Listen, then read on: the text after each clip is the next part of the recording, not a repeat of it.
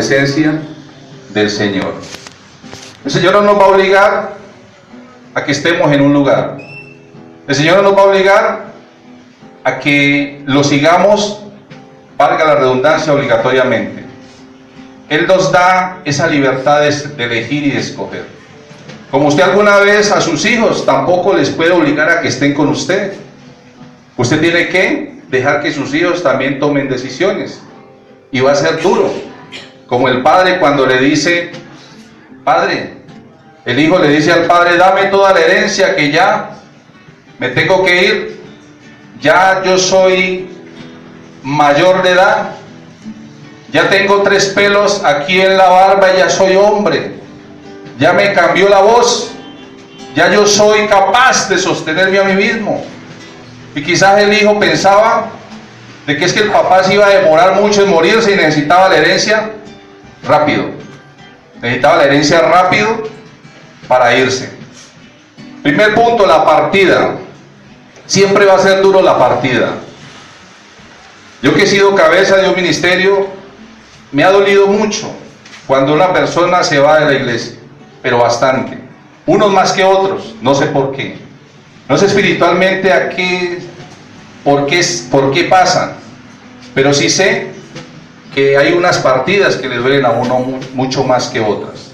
Primer punto, la partida. Dice, también dijo un hombre, tenía dos hijos, y el menor de ellos dijo a su padre, padre, dame la parte de los bienes que me corresponden.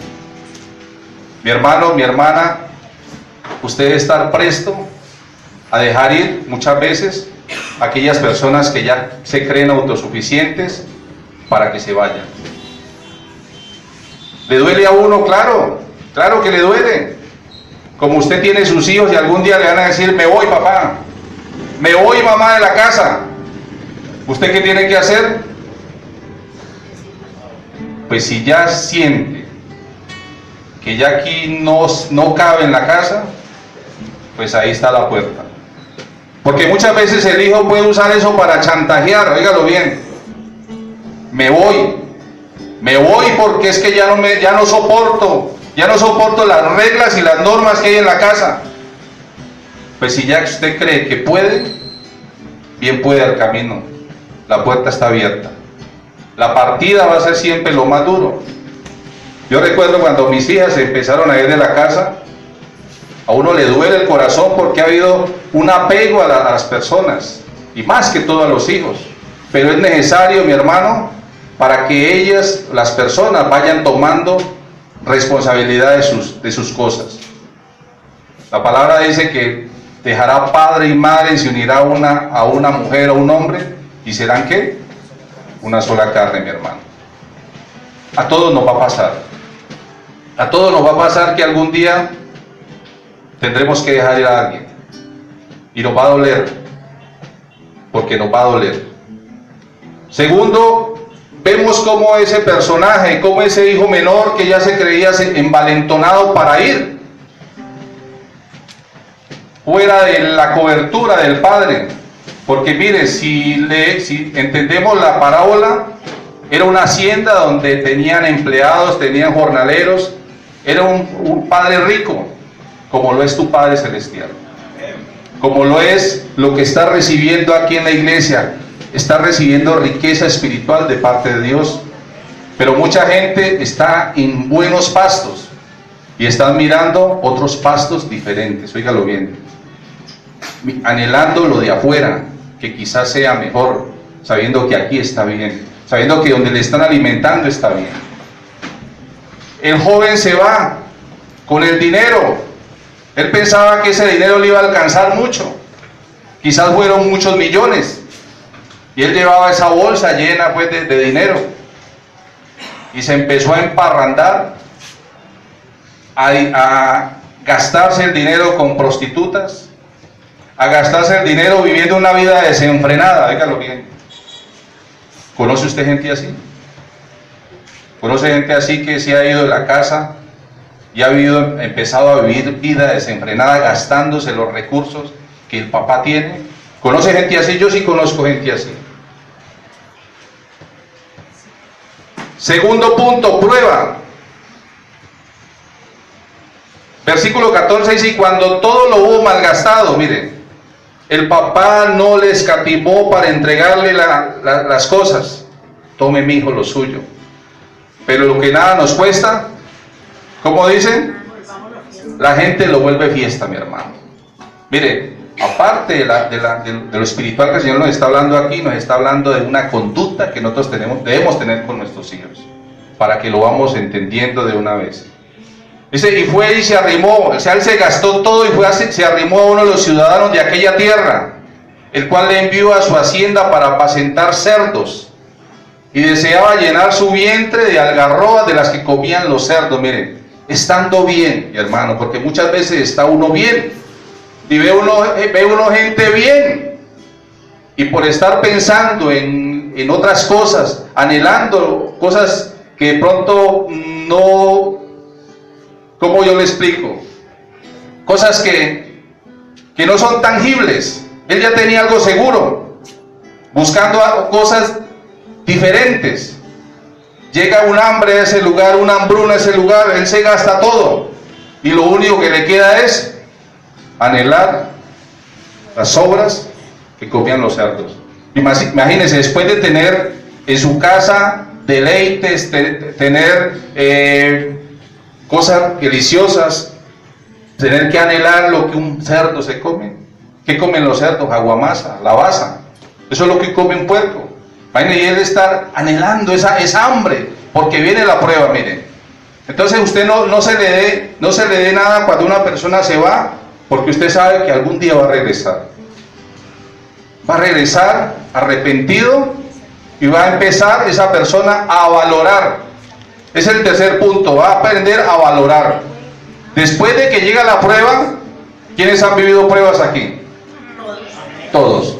Cuando usted tiene la prueba, usted empieza a valorar hasta un conchito de café. Ese conchito de café que usted muchas veces bota,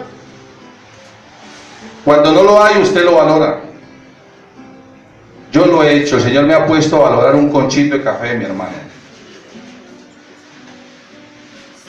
Cuando viene la prueba, usted empieza a valorar, a no quejarse tanto, a entender que lo que le daban en su casa era bueno,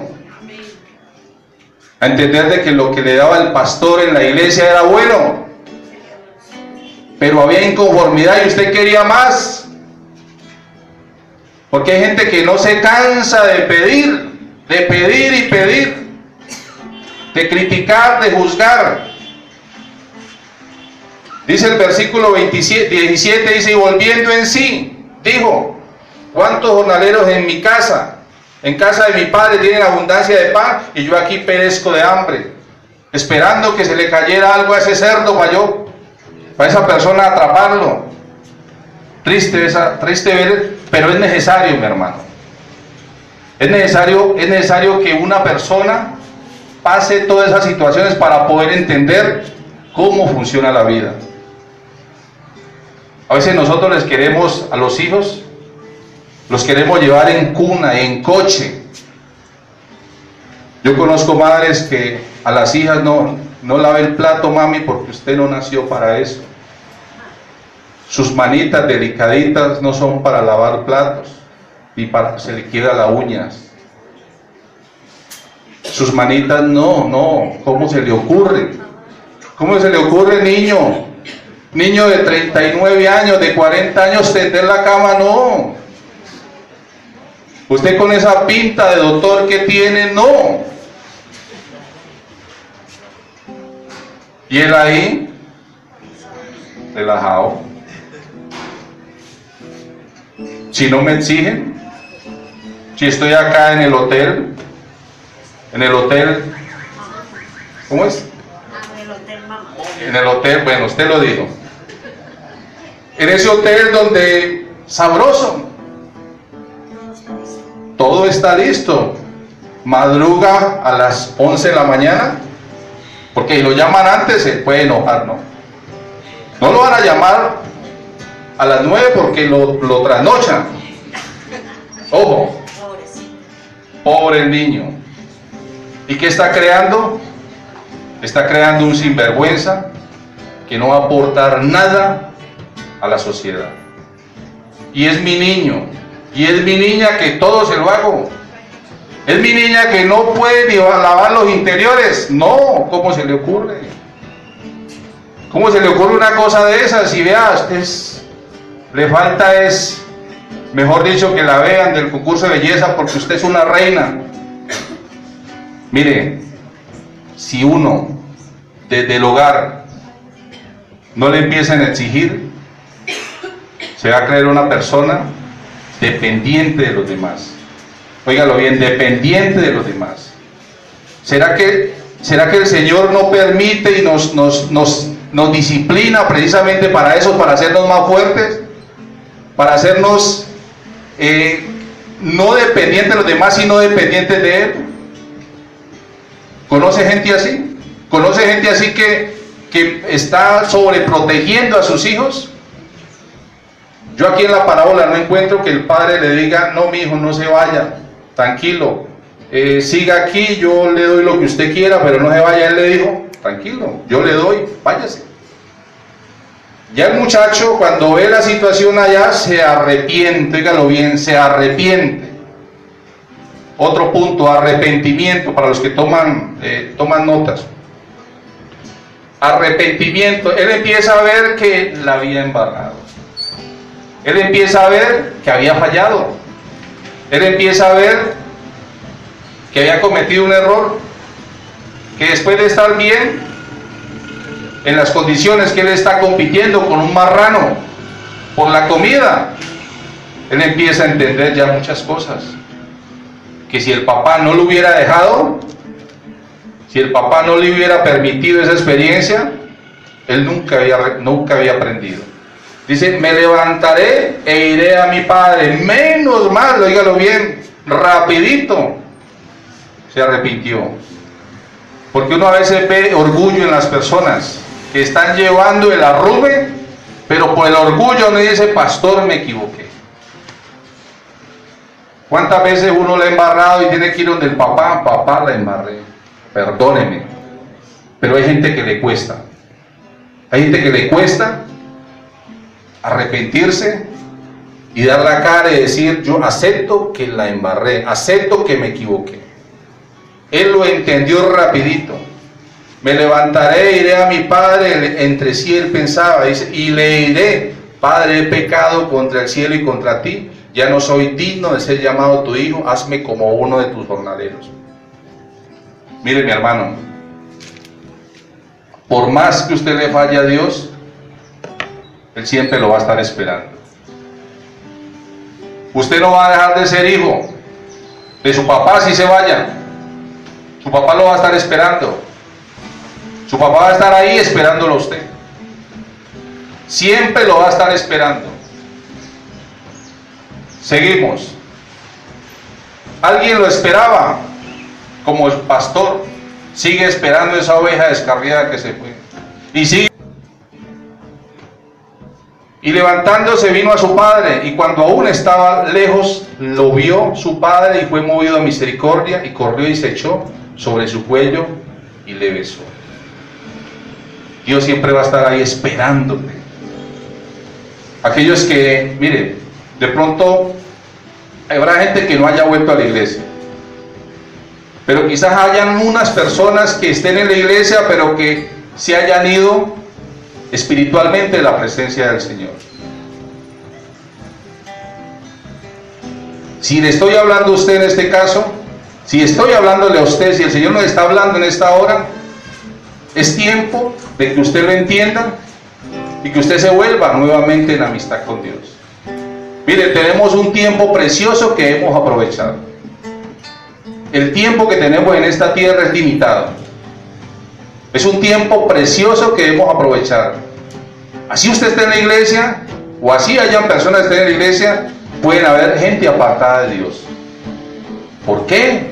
Si yo estoy aquí, ¿dónde está tu corazón en este momento? ¿Dónde está el corazón tuyo en este momento? Si está conforme a la voluntad de Dios, si está con Dios, pues no tienes nada de qué preocupar. Mi hermano, mi hermana que está aquí, Él te está esperando. El pastor te está esperando. Tu papá te está esperando. Esa persona a la que le fallaste te está esperando. Mire que el Padre le dio la oportunidad, Él siempre te va a la oportunidad. Mi pregunta es, ¿tú le das oportunidad a la gente? Esa gente que te ha fallado, ¿tú le das la oportunidad de volver nuevamente a ser tu amiga? Esa gente que te ha fallado, tú le das la oportunidad nuevamente de volver a ser esa persona de confianza, esa persona que la puedes tratar igual. ¿Le das la oportunidad a esa persona o no le estás dando la oportunidad? ¿O quieres que te den la oportunidad a ti pero no se la das a los demás? ¿Qué dice la palabra del Señor? Si nosotros perdonamos, también el Señor nos va a perdonar. Den un aplauso al Rey de Gloria, al Eterno, al Santo. Queremos ser perdonados. ¿Qué debes hacer? ¿Quieres bendición? Bendice. ¿Quieres que la gente hable bien de ti? Habla bien de la gente. O sea, este es, esto es algo que, que se aplica. Yo doy lo que quiero recibir. Si yo retengo algo, a mí también me lo retienen. Porque es un principio espiritual. ¿Sí lo está entendiendo mi hermano? Amén. Gloria al Señor. Confesión y perdón.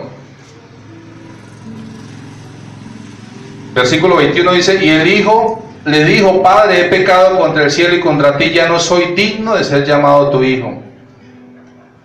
Mi hermana, usted debe tener seguridad, mi hermano que está aquí, de que usted así le haya fallado al Señor, sigue siendo hijo de Dios. Dígale, tú sigues siendo hijo de Dios a su amigo o su hermano que está a su lado. Tú sigues siendo hijo de Dios. No importa las fallas que usted haya tenido, sigue siendo su hijo. Esa persona, ese muchacho que se fue, así hubiera estado, si hubiera gastado la plata, seguía siendo hijo y el padre estaba afuera esperándolo.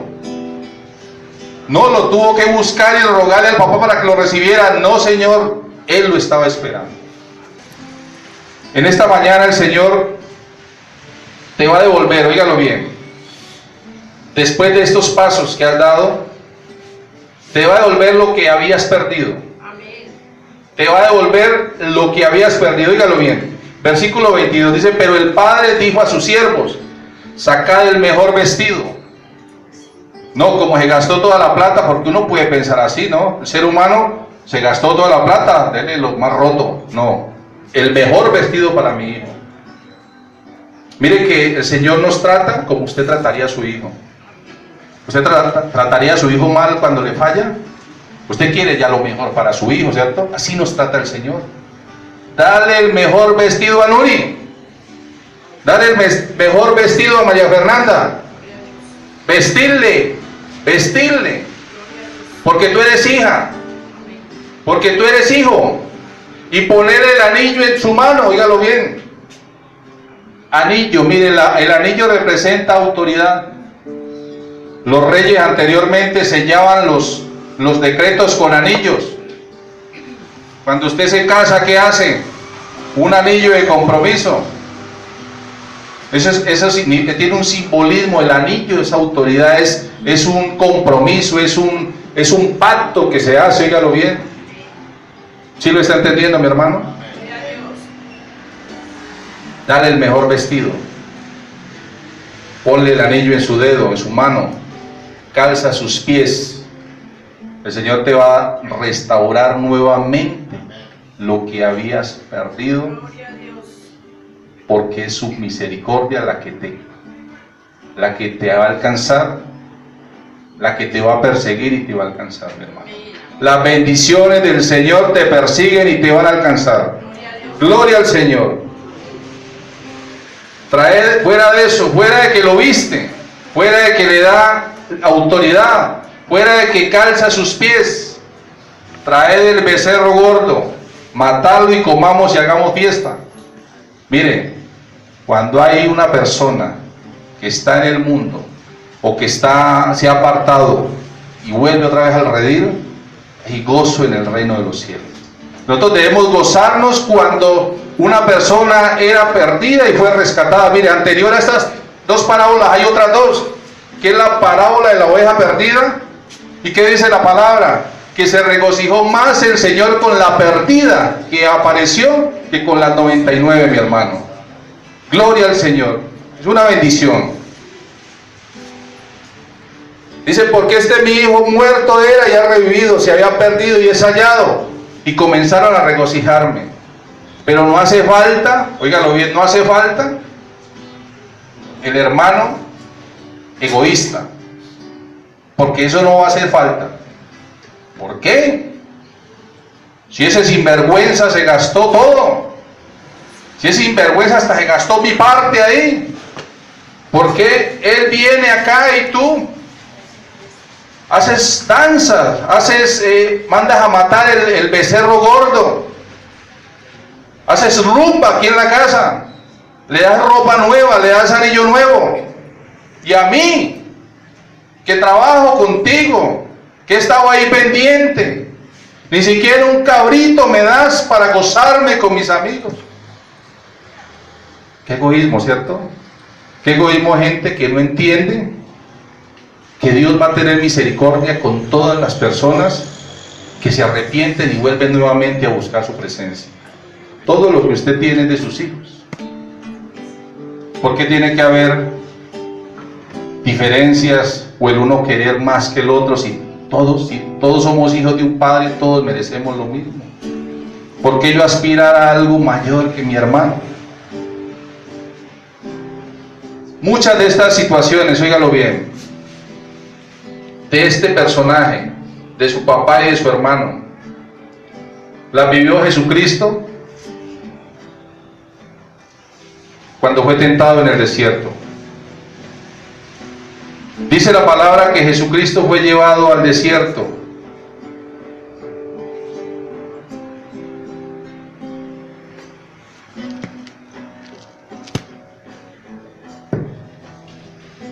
Se me perdió la cita bíblica, creo que está en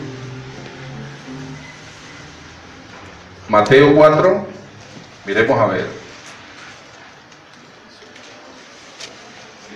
La Biblia más rápida de, de, de Jamundí. Mateo 4, vamos a ver. Exactamente, dice. Entonces Jesús fue llevado por el Espíritu al desierto para ser tentado por el diablo. Mire, usted va a ser tentado de alguna manera por el diablo. Y hay tres formas de tentación que Jesucristo tuvo que sortear de alguna manera. Y que no las había podido sortear si no estuviera lleno de la presencia del Señor y lleno de la palabra del Señor. Dígalo bien. Los deseos de la carne. La primera tentación que Satanás pone a Jesucristo. Y son los mismos, mire, usted lo va relacionando con los mismos deseos que tuvo el, el muchacho cuando pidió su herencia, él, deseaba ese dinero para ir a darle gusto a qué? A la carne, él quería irse a emborrachar, quería estar con prostitutas, quería comer, porque ese es un deseo de la carne, ¿no? ¿Qué es deseo de la, qué es deseo de la carne? Es todo aquello que apela al apetito carnal y físico. Con eso batallamos nosotros todos los días. Tentaciones de Jesucristo, claro. Llevaba 40 días de ayuno. ¿Quiénes han estado en un ayuno de 40 días aquí? Pastor, 40 días. Imagínense la fatiga que usted puede tener a los 40 días. Yo tuve un ayuno de 40 días, pero ayunando. Bueno, imagínense que usted en un ayuno de 40 días pase por esa panadería y esté el pan recién.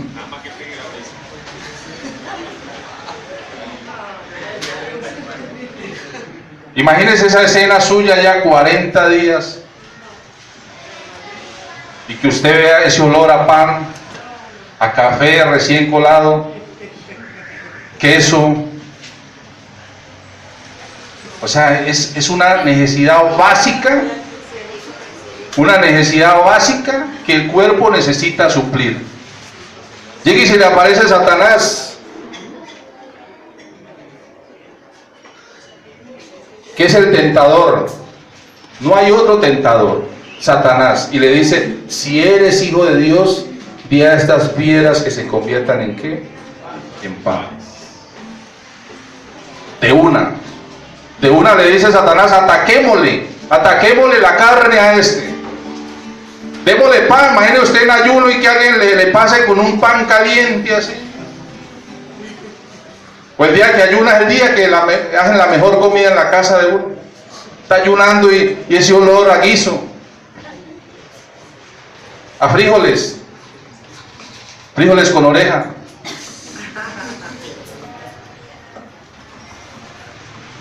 ¿Por qué le dice Satanás que convierta esas piedras en pan? Porque Satanás no puede crear nada. ¿Y qué le dice el Señor? ¿Qué le dice el Señor lleno del Espíritu Santo? ¿Quién me, ayuda? ¿Qué le dice el Señor lleno del Espíritu Santo?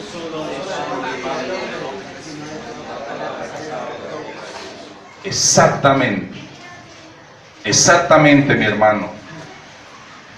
Y a veces hay personas enfermas porque no tienen control sobre la comida, que es una necesidad básica y que es un espíritu que puede estar ministrando también a las personas, un espíritu de glotonería, que es una necesidad básica para suplir. Se necesita usted estar lleno del Espíritu Santo para usted no sucumbir a esa tentación de que usted esté ayunando y le pase con un pan caliente y no levanto el ayuno. ¿Cómo así? Después lo retomo. Señor, esta semana, siete días de ayuno, y ese día hacer la comida que a usted le gusta, es una tentación. La esposa suya es usada para hacer, para tentarlo a usted. Entonces usted dice, no, mañana inicio el ayuno. Y al otro día otra comida y sigue prolongando. Mi hermano, mi hermana que está aquí, si usted está lleno del Espíritu Santo, dice, no, dije que hoy empiezo y hoy empiezo. Pero no se enoje, ¿no? No se enoje porque, porque no come, porque a veces a veces la reacción es enojarse, ¿no? Enojarse porque, porque hoy, porque hacen la comida que hoy no me puedo comer. ¿Sí ve cómo es usted? ¿Sí ve cómo es usted odiosa? El día que yo empiezo el ayuno es el día que hacen los frijoles. Haz que estas piedras, se conviertan en pan. Él le respondió, escrito está no solo de pan vivirá el hombre, sino de toda palabra que sale de la boca del Señor. Denle un aplauso al Señor, porque es de toda palabra que sale de la boca del Señor que tú vas a tomar para poder resistir. Óigalo, y lo resistes de esa forma. A Satanás no, no lo resistimos con madrazos. No. Satanás lo resistimos es con la palabra del Señor. Les recuerdo, mis hermanos, las obras de la carne. A veces se nos olvidan, ¿no? Las vamos a recordar así por encimita. Gálatas 5:16. Digo pues, andad en el Espíritu y no satisfagáis los deseos de la carne que son contra el Espíritu, ¿cierto? Dice, y el del Espíritu es contra la carne, o sea que se oponen. El Espíritu y la carne son enemigos. Ninguno puede comulgar con el otro. Y esto se opone entre sí para que no hagáis lo que queréis.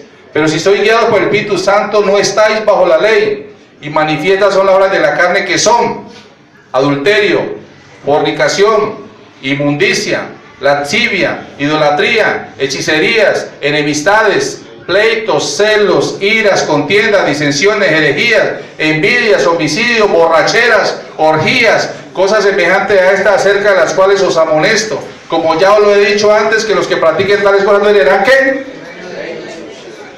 Es una lista conocida. ¿La conocemos o no? ¿Que sí o que no? Esas son las obras de la carne, con las cuales batallamos todos los días. Pero es que comí, ¿por qué tengo hambre otra vez? Estoy lleno, pero tengo hambre. Acabo de comer y tengo una fatiga. Una hambre psicológica. Glotonería. No es que a las 11 de la noche me levanto y arraso con lo que es la nevera. Esa es una obra de la carne. Le estoy dando gusto a la carne. Frijoles calentados, una arepa pieza de desayuno, todo eso. Es una obra de la carne, mi hermano. Eso es una obra de la carne porque usted, usted está permitiendo que la carne lo gobierne, que la carne lo domine. Y manifiestas son las obras de la carne. Muchos cristianos, mi hermano, en la alabanza, gloria al Señor, una paz en la iglesia. Mejor dicho, uno dice, no, le faltan, son las alas para volar. Pero por allá se le atravesó a alguien en un carro y se baja de la cruz me tuve que bajar de la cruz. Manso pero no menso. Manso pero no menso. Mi hermano, mi hermana, o es cristiano o es cristiano. ¿Cómo así que, cómo así que yo, yo me subo a la cruz y me bajo cuando quiera? ¿Cómo así? Eso es una obra de la carne. Es una obra de la carne que puede estar... La ira es una obra de la carne. Es una obra de la carne. Nosotros tenemos que sobreponernos y por eso es necesario que andemos más en el Espíritu. Amén. La vanagloria de la vida. Ya vamos a terminar. La vanagloria de la vida. Entonces el diablo, seguimos con Mateo 4. Mateo 4, 5 dice, entonces el diablo le llevó a la santa ciudad y le puso sobre el pináculo del templo. Y le dijo, si eres hijo de Dios, échate abajo, porque escrito está, a sus ángeles mandará qué? acerca de ti y sus manos qué? Para que no. Sígame pues. Jesús le dijo, escrito está, también no tentarás al Señor tu Dios. Mire mi hermano, primeramente entienda que Satanás conoce la Biblia. Satanás se la sabe aún más que quizás uno. Él se la sabe porque se la sabe. Cuando usted le predica o le da un sablazo, un, espadazo con la palabra, él sabe que le está, dónde le está dando. Él conoce la Biblia y por eso mandaba a Jesucristo, dígalo bien. ¿A qué? A que desafiara al Señor. Porque ¿qué implica eso, mi hermano? La vanagloria de la vida es todo aquello que apela a la jactancia y arrogancia, orgullo y soberbia eso significa eso, es, es, lo que significa la vanagloria de la vida, querer desafiar a Dios, querer tentar a Dios. ¿Sí me está entendiendo, mi hermano? El diablo trató de tentar a Dios con esa, con esa, con esa palabra. Y por eso le dice, tírate, tírate porque el Señor mandará a sus ángeles para que te guarden. Yo soy cristiano y ahora cojo 3 millones de pesos y meto por el barrio más feo de Cali, o de aquí a Mundí, a las 12 de la noche. Y el Señor me tiene que guardar. Métase así, verá. Métase así a ver. Eso es tentar al Señor. Eso es tentar al Señor. ¿Sí me está entendiendo, mi hermano? Es que yo soy cristiano, entonces, como soy espiritual, yo me subo a ese techo y me tiro y a mí nada me pasa porque los ángeles me cogen y me atrapan. Hágalo. Hágalo y verá. La ley de la gravedad te jala, si seas cristiano o no seas cristiano. Mire, mi hermano, vanagloria viene de vano, ¿no? Vano. Todo es vanidad, como decía el rey Salomón. Vano viene de que no sirve, de que es temporal, de que se va, se espuma, de que no tiene realmente una duración perdurable. Los deseos de los ojos son los tres deseos con los que batallamos y los que Satanás quiso tentar al maestro. Versículo, 4, versículo 8 de Mateo 4 dice, otra vez le llevó el diablo a un monte muy alto y le mostró todos los reinos del mundo y la gloria de ellos. Y le dijo, todo esto te daré si postrado me adorares.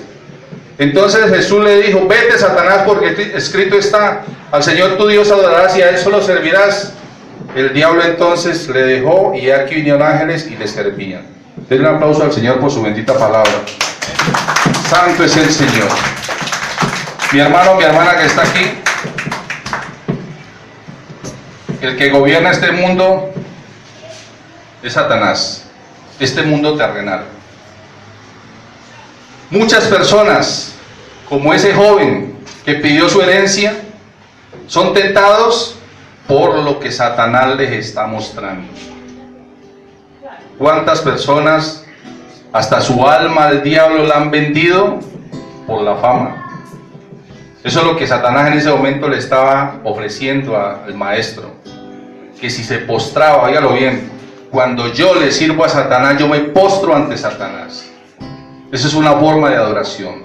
Cuando yo me desvío, oígalo bien, me desvío de lo de Dios y empiezo a buscar las cosas que Satanás me ofrece, empiezo a servirle y adorar a Satanás.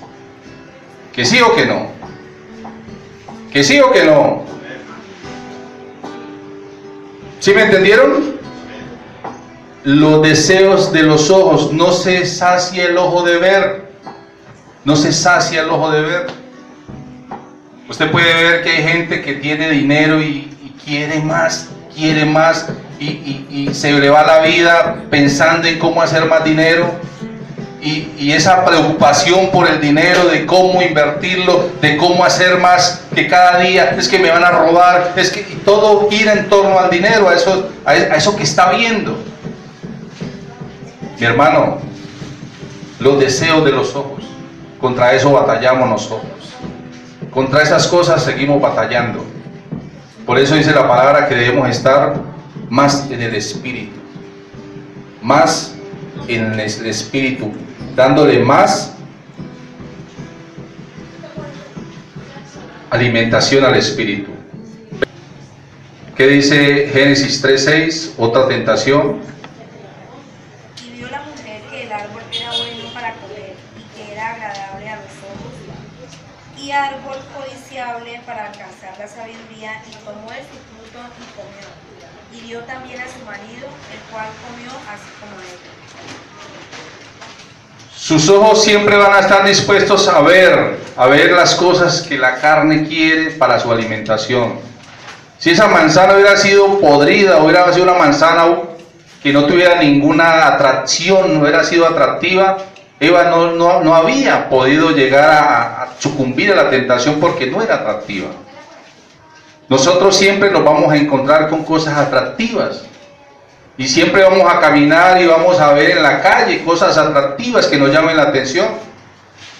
Los mercaderistas utilizan los colores para que esa impresión, esa primera impresión, entre a, nuestro, a, nuestra, a nuestra mente y nos lleve a poder comprar, oígalo bien. Los colores rojos son para algo, los amarillos para otra cosa. Entonces debemos entender que todo entra por los ojos. Es algo claro para nosotros. Todo va a entrar por los ojos, mi hermano. No podemos... Hay personas que dicen, eh, es que es tan santo que va por la calle y ve a una mujer y, y no, es santo y él no la ve porque él es santo. Yo digo, tiene que ser muy, muy hipócrita para decir que no ve una mujer sabiendo que, que se la encontró de frente. Tendría que ver un caballo carretillero con esas cosas que le ponen para, para no, o cuando con la esposa, para que la esposa no le diga nada y anda con la cabeza parada, pero hace rato la tiene analizada.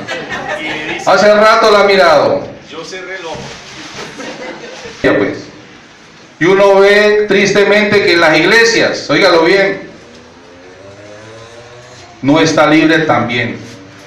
Yo he visto en las iglesias en esta no gloria al Señor, mujeres llegar con escotes, con vestidos, con pantalones semi-transparentes blancos. El hermanito con esa lucha, esa lucha, imagínense, orando, intercediendo y cuando al frente se le parquea esa mujer, Jezabel, el hermanito con esa lucha, ¿Qué hace el hermanito? Dígame, ¿qué hace el hermanito? Decir que no la vio, mentiras. Él la vio. Por eso debemos estar llenos de Espíritu Santo. ¿Y qué viene a ser esa persona? Piedra de obstáculo para esa persona. Con esas cosas luchó ese muchacho. Con esas cosas vas a luchar tú, vas a, van a luchar tus hijos. Mire qué, qué hermoso es Dios que nos da esta sabiduría. Óigalo bien. Para poder nosotros guiar a nuestra familia, guiar un rebaño. No dice en la Biblia hay para todos. En la Biblia hay para todos y por todo, mi hermano. Dios creó todo con esa, con esa sabiduría y cómo podemos aplicarlo en nuestra vida cotidiana. Mi hermano, pongámonos en nuestros pies, vamos a darle gracias al Señor. Y si usted, oígalo bien, en esta mañana tiene algo con, pendiente con el Señor y ha sido un hijo pródigo, ese hijo que se apartó alguna vez, que ya no puede orar, que ya no puede interceder, que ya no puede, que ya no siente su presencia. Hoy es tiempo de decirle, Señor, he pecado contra el cielo y contra ti, mi Señor. He pecado, mi Señor, y hoy me vuelvo a ti. Aunque ya no soy digno de ser llamado tu hijo, hoy vengo nuevamente delante de tu presencia, mi Señor. Hoy en esta hora, Señor, entrego mi vida. Me arrepiento de haberte fallado. Me arrepiento de haber hecho lo correcto. Me arrepiento de haber despojado a mi hermano aún. De haber gastado y malgastado todo lo que tú me has entregado, mi Señor. Hoy me vuelvo nuevamente a ti en esta mañana. Vamos, en esta hora vuelva nuevamente al Señor. Dile, Señor, hoy vuelvo nuevamente a ti en el nombre poderoso de Jesucristo de Nazaret. Deja que el Señor en esta hora nuevamente te devuelva esa investidura, óigalo bien, que tienes como hijo. Esa investidura que tienes como hijo, que Él quiere volver nuevamente a restaurar, porque el Señor te ha traído para ser restaurado. Pero es necesario que haya una confesión de parte tuya. Es necesario que haya una confesión de parte tuya y diga, Señor, aquí estoy para ser restaurado. Me arrepiento por haberte fallado, aquí estoy para ser restaurado. Quiero, mi Señor, que en el nombre poderoso de Jesucristo de Nazaret restaures, mi Señor, cada cosa en mí que esté dañada, mi Señor. Te ruego en esta mañana, mi Señor, que pongas ese anillo de autoridad en mi vida, Señor. Esa autoridad que es necesario para yo sobreponerme a los ataques del enemigo, mi Señor, y que calces mis pies, mi Señor, con ese calzado que es la proclamación del Evangelio, que lleva las buenas nuevas, que servirte a ti, mi Señor, porque ya no quiero servir más al mundo, ya no quiero servir más a las cosas del mundo, quiero servirte a ti, mi Señor, quiero entregar mi vida delante de tu presencia, mi Señor. Deja que el Señor te restaure en esta mañana. Deja que el Señor obre un milagro en tu vida. Deja que el Señor haga esa obra poderosa. Vuélvete al Señor en amistad. Vuélvete en amistad con el Señor. Vuélvete en amistad con el Señor. Dile, Señor, hoy me restauro. Hoy me restauro en el nombre poderoso de Jesucristo de Nazaret. Te ruego que restaures mi vida, Señor. Restaura mi ser, mis condiciones con las cuales empecé, con las cuales inicié, mi Señor. Todas las la riqueza que tenía. Vuelve nuevamente a mi vida, mi Señor. Los dones, los talentos vuelven nuevamente y son restaurados, mi Señor. La autoridad nuevamente restaurada. Vamos, levante tus manos al cielo. Levanta tus manos al cielo Señor, restaura mi vida.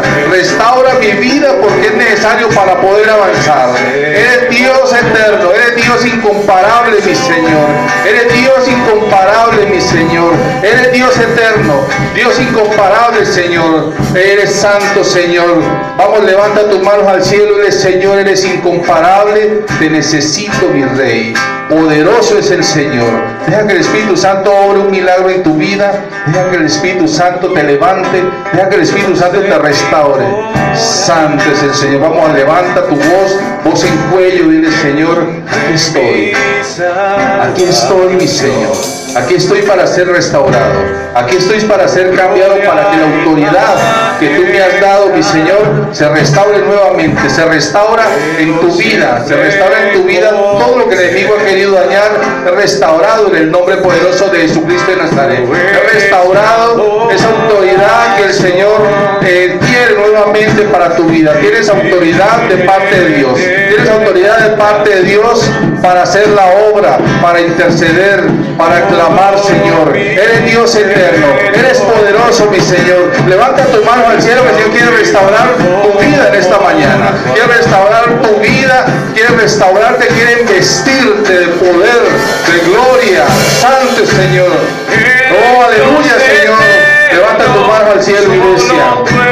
Dios incomparable, Señor. Oh, aleluya, Señor.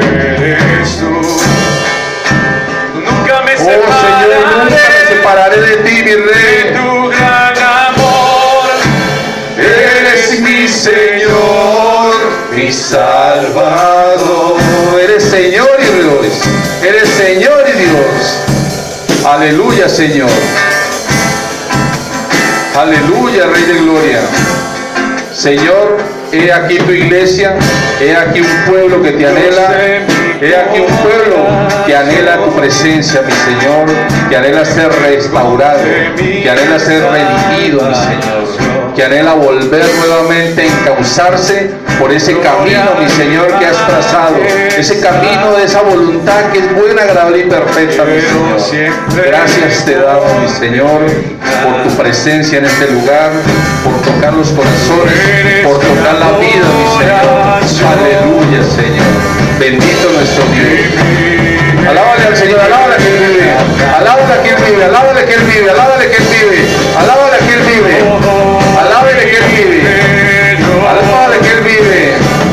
Santo,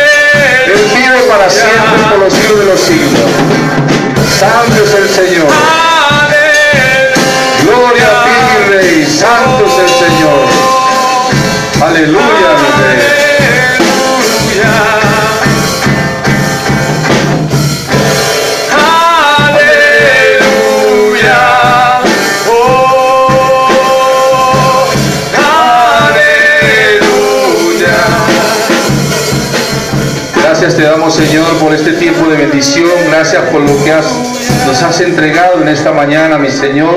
Gracias porque has sido fiel a tu palabra. Gracias porque tu palabra no regresará vacía, sino que cumplirá con el propósito para el cual tú la envías, mi Señor. Padre,